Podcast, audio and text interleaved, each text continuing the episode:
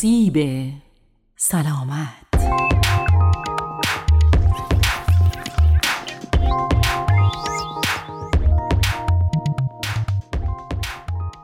درود بر شما شنوندگان و همراهان عزیز برنامه سیب سلامت. در برنامه امروز در مورد سردرد یکی از معضلات شایع انسان عصر مدرن با شما صحبت خواهیم کرد. همچنین به بررسی ماهیت، علل، علائم و روش های درمانی این آرزه خواهیم پرداخت. پس تا انتهای برنامه همراه ما باقی بمانید. سردرد یکی از شایعترین شکایات پزشکی است که می تواند بدون در نظر گرفتن سن، نژاد و جنسیت بر همه افراد تأثیر بگذارد. طبق گزارش سازمان بهداشت جهانی WHO تقریبا نیمی از بزرگسالان در سراسر جهان در هر سال به سردرد مبتلا می شوند. سردرد شاید نشانه استرس یا حالتهای روانی یا ناشی از یک اختلال پزشکی مانند میگرن، فشار خون بالا، استراب یا افسردگی باشد. سردرد انواع مختلفی دارد که به صورت اجمالی به شرح آنها می‌پردازیم. اولین نوع از انواع سردرد سردردهای تنشی است. این سردردها شایع ترین شکل سردرد اولیه هستند و به طور معمول در میانه روز به آرامی و به تدریج آغاز می شوند و می توانند ناگهانی یا مزمن باشند. حملات ناگهانی معمولا چند ساعت طول می کشد اما می تواند تا چند روز ادامه داشته باشد. سردردهای مزمن به مدت 15 روز یا بیشتر در ماه و به مدت حداقل سه ماه رخ می دهند. در این نوع سردرد فرد می تواند دارای علائمی همچون احساس وجود یک باند محکم در اطراف سر، یک درد مداوم و کسل کننده از هر دو طرف سر و درد در ناحیه گردن باشد. نوع دیگری از سردرد میگرن است. میگرن ممکن است باعث ایجاد درد شدید و ضربان آور شود که معمولا فقط در یک طرف سر ایجاد می شود. درد می تواند با تاری دید، احساس سبکی در سر، حالت تهوع و اختلالات حسی که به حال معروف است همراه باشند. میگرن دومین شکل شایع سردرد اصلی است و می تواند تأثیر به سزایی در زندگی یک فرد داشته باشد. بر اساس آمار WHO در سراسر جهان از میگرن به عنوان ششمین بیماری یاد می شود که موجب می شود فرد به دلیل ناتوانی قادر به عمل کرده مفید کاری خود نباشد. میگرن می تواند از چند ساعت تا دو تا سه روز طول بکشد. از انواع دیگر سردرد، سردردهای برگشتی یا راجعه را می توان نام برد. این سردرد ناشی از مصرف بیش از حد داروست. نوع برگشتی شایع ترین علت سردردهای ثانویه است. این نوع سردرد معمولا از اوایل روز شروع می شود و در طول روز ادامه می یابد. سردردهای برگشتی می توانند طیف وسیعی از علائم مانند گردن درد، بیقراری، احساس گرفتگی بینی و مشکلات خواب را ایجاد کنند و میزان درد آن در هر روز می تواند متفاوت باشد. سردردهای خوشه‌ای نیز از انواع دیگر سردرد هاست که معمولاً بین 15 دقیقه تا 3 ساعت به طول می انجامند و به طور ناگهانی یک بار در روز یا هشت بار در روز برای یک دوره از هفته ها تا ماه ها رخ می دهند. در بین دوره های سردرد خوشه‌ای ممکن است علائمی وجود نداشته باشد و این دوره بدون سردرد می تواند ماهها تا سالها ادامه یابد. درد ناشی از این بیماری یک طرفه و شدید است و اغلب به عنوان سوزش توصیف می شود که به طور معمول در یک چشم یا اطراف آن حس می شود و چشم ممکن است قرمز و متورم شود. نوع دیگر سردرد سردردهای رد و برقی است. این نوع سردردها ناگهانی و شدید هستند که اغلب به عنوان بدترین سردرد زندگی توصیف می شوند و در کمتر از یک دقیقه به حد اکثر شدت می رسند و کمتر از پنج دقیقه دوام می آورند. سردرد رد و برقی می تواند مشابه علائم ثانویه برخی از بیماری ها باشد از جمله خونریزی داخل مغزی، ترومبوز وریدی مغزی، آنوریسم پاره شده، سندروم انعقاد عروقی مغزی برگشت پذیر یا همان RVS و مننژیت. افرادی که این سردردهای ناگهانی و شدید را تجربه می کنند باید سریعاً به دنبال ارزیابی پزشکی باشند. در ادامه برنامه در مورد علائم سردرد صحبت می کنیم. با ما همراه باشید.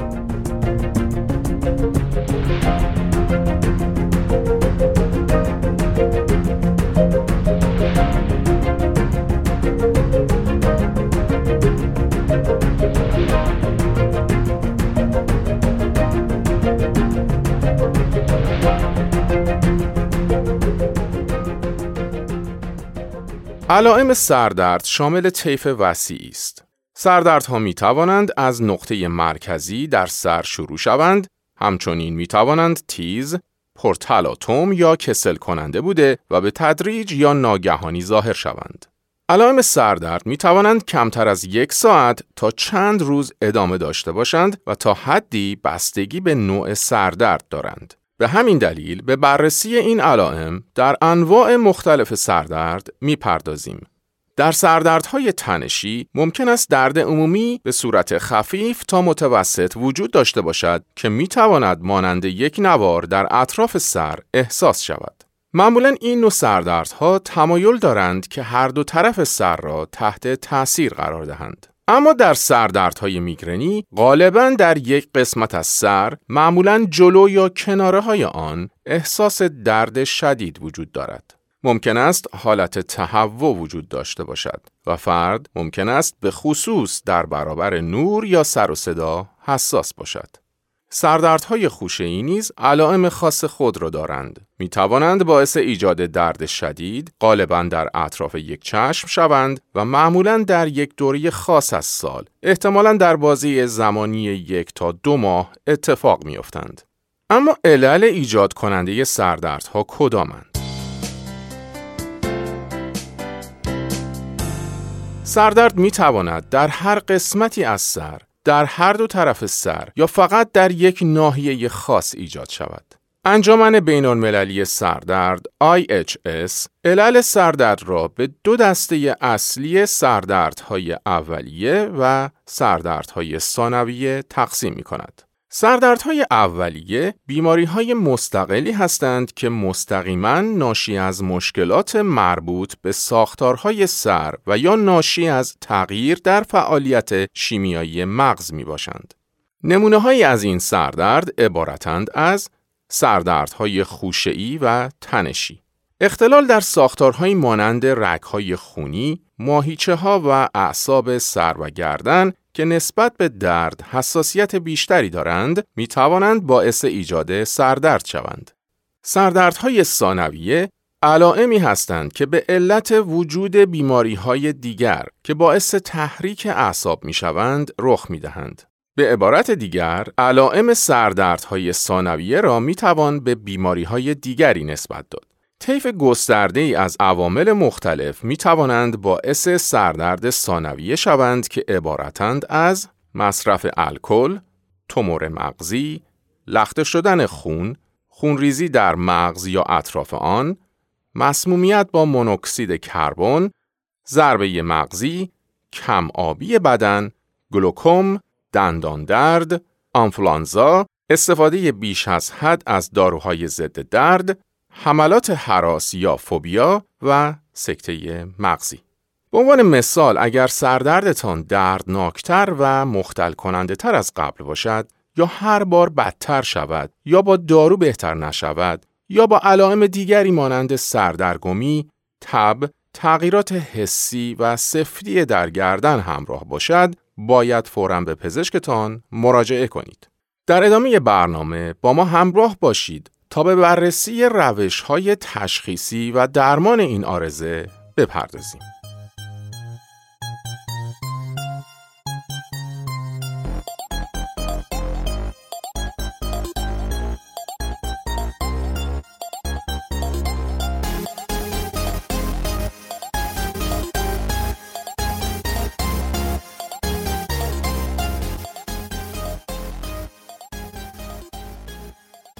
پزشک معمولا از طریق توصیف وضعیت، نوع درد و زمان و الگوی حملات می تواند نوع خاصی از سردرد را تشخیص دهد.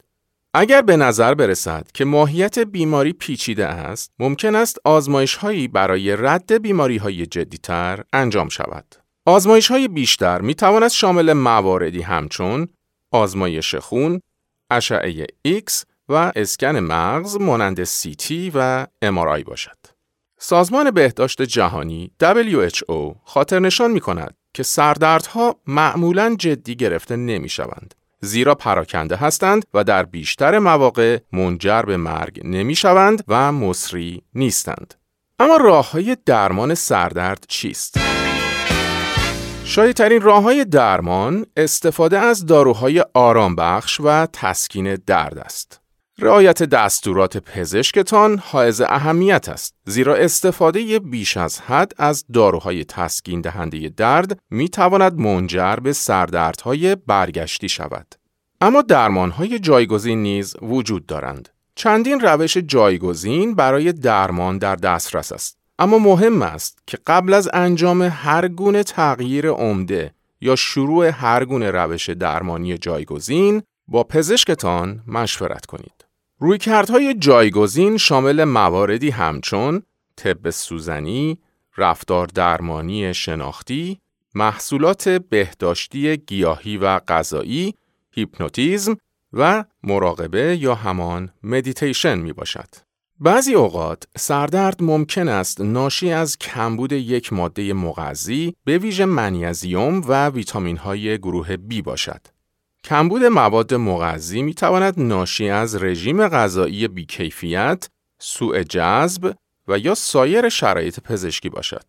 های خانگی نیز برای کاهش سردرد توصیه می شوند.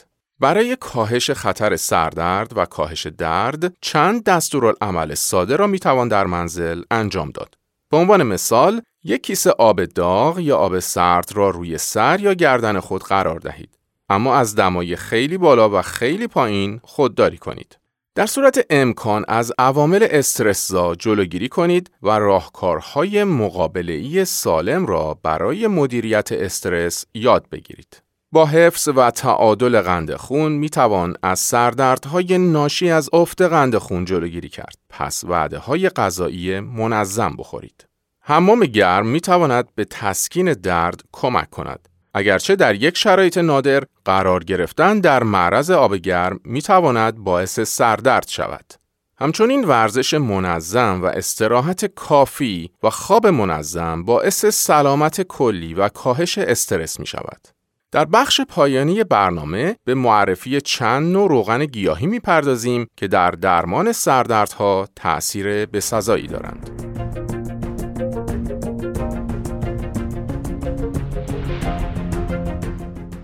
تحقیقات نشان می دهد چند نوع از روغنهای گیاهی ممکن است برای سردرد مفید باشند که در اینجا پنج نمونه مهم آنها را معرفی می کنیم. اولین روغنی که درباره آن صحبت می کنیم روغن استخدوس است. استخدوس اغلب برای کمک به افراد در بهبود خواب و کاهش استرس، استراب یا افسردگی استفاده می شود. بسیاری بر این باورند که استنشاق روغن یا اسانس استخدوس می تواند یک درمان دائمی و مؤثر برای مدیریت نوع میگرنی سردرد باشد. روغن بعدی روغن رزماری است.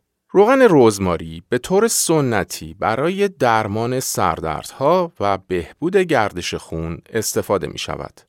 یک مطالعه در سال 2008 نشان می دهد که روغن رزماری خاصیت ضد التهابی و ضد درد دارد.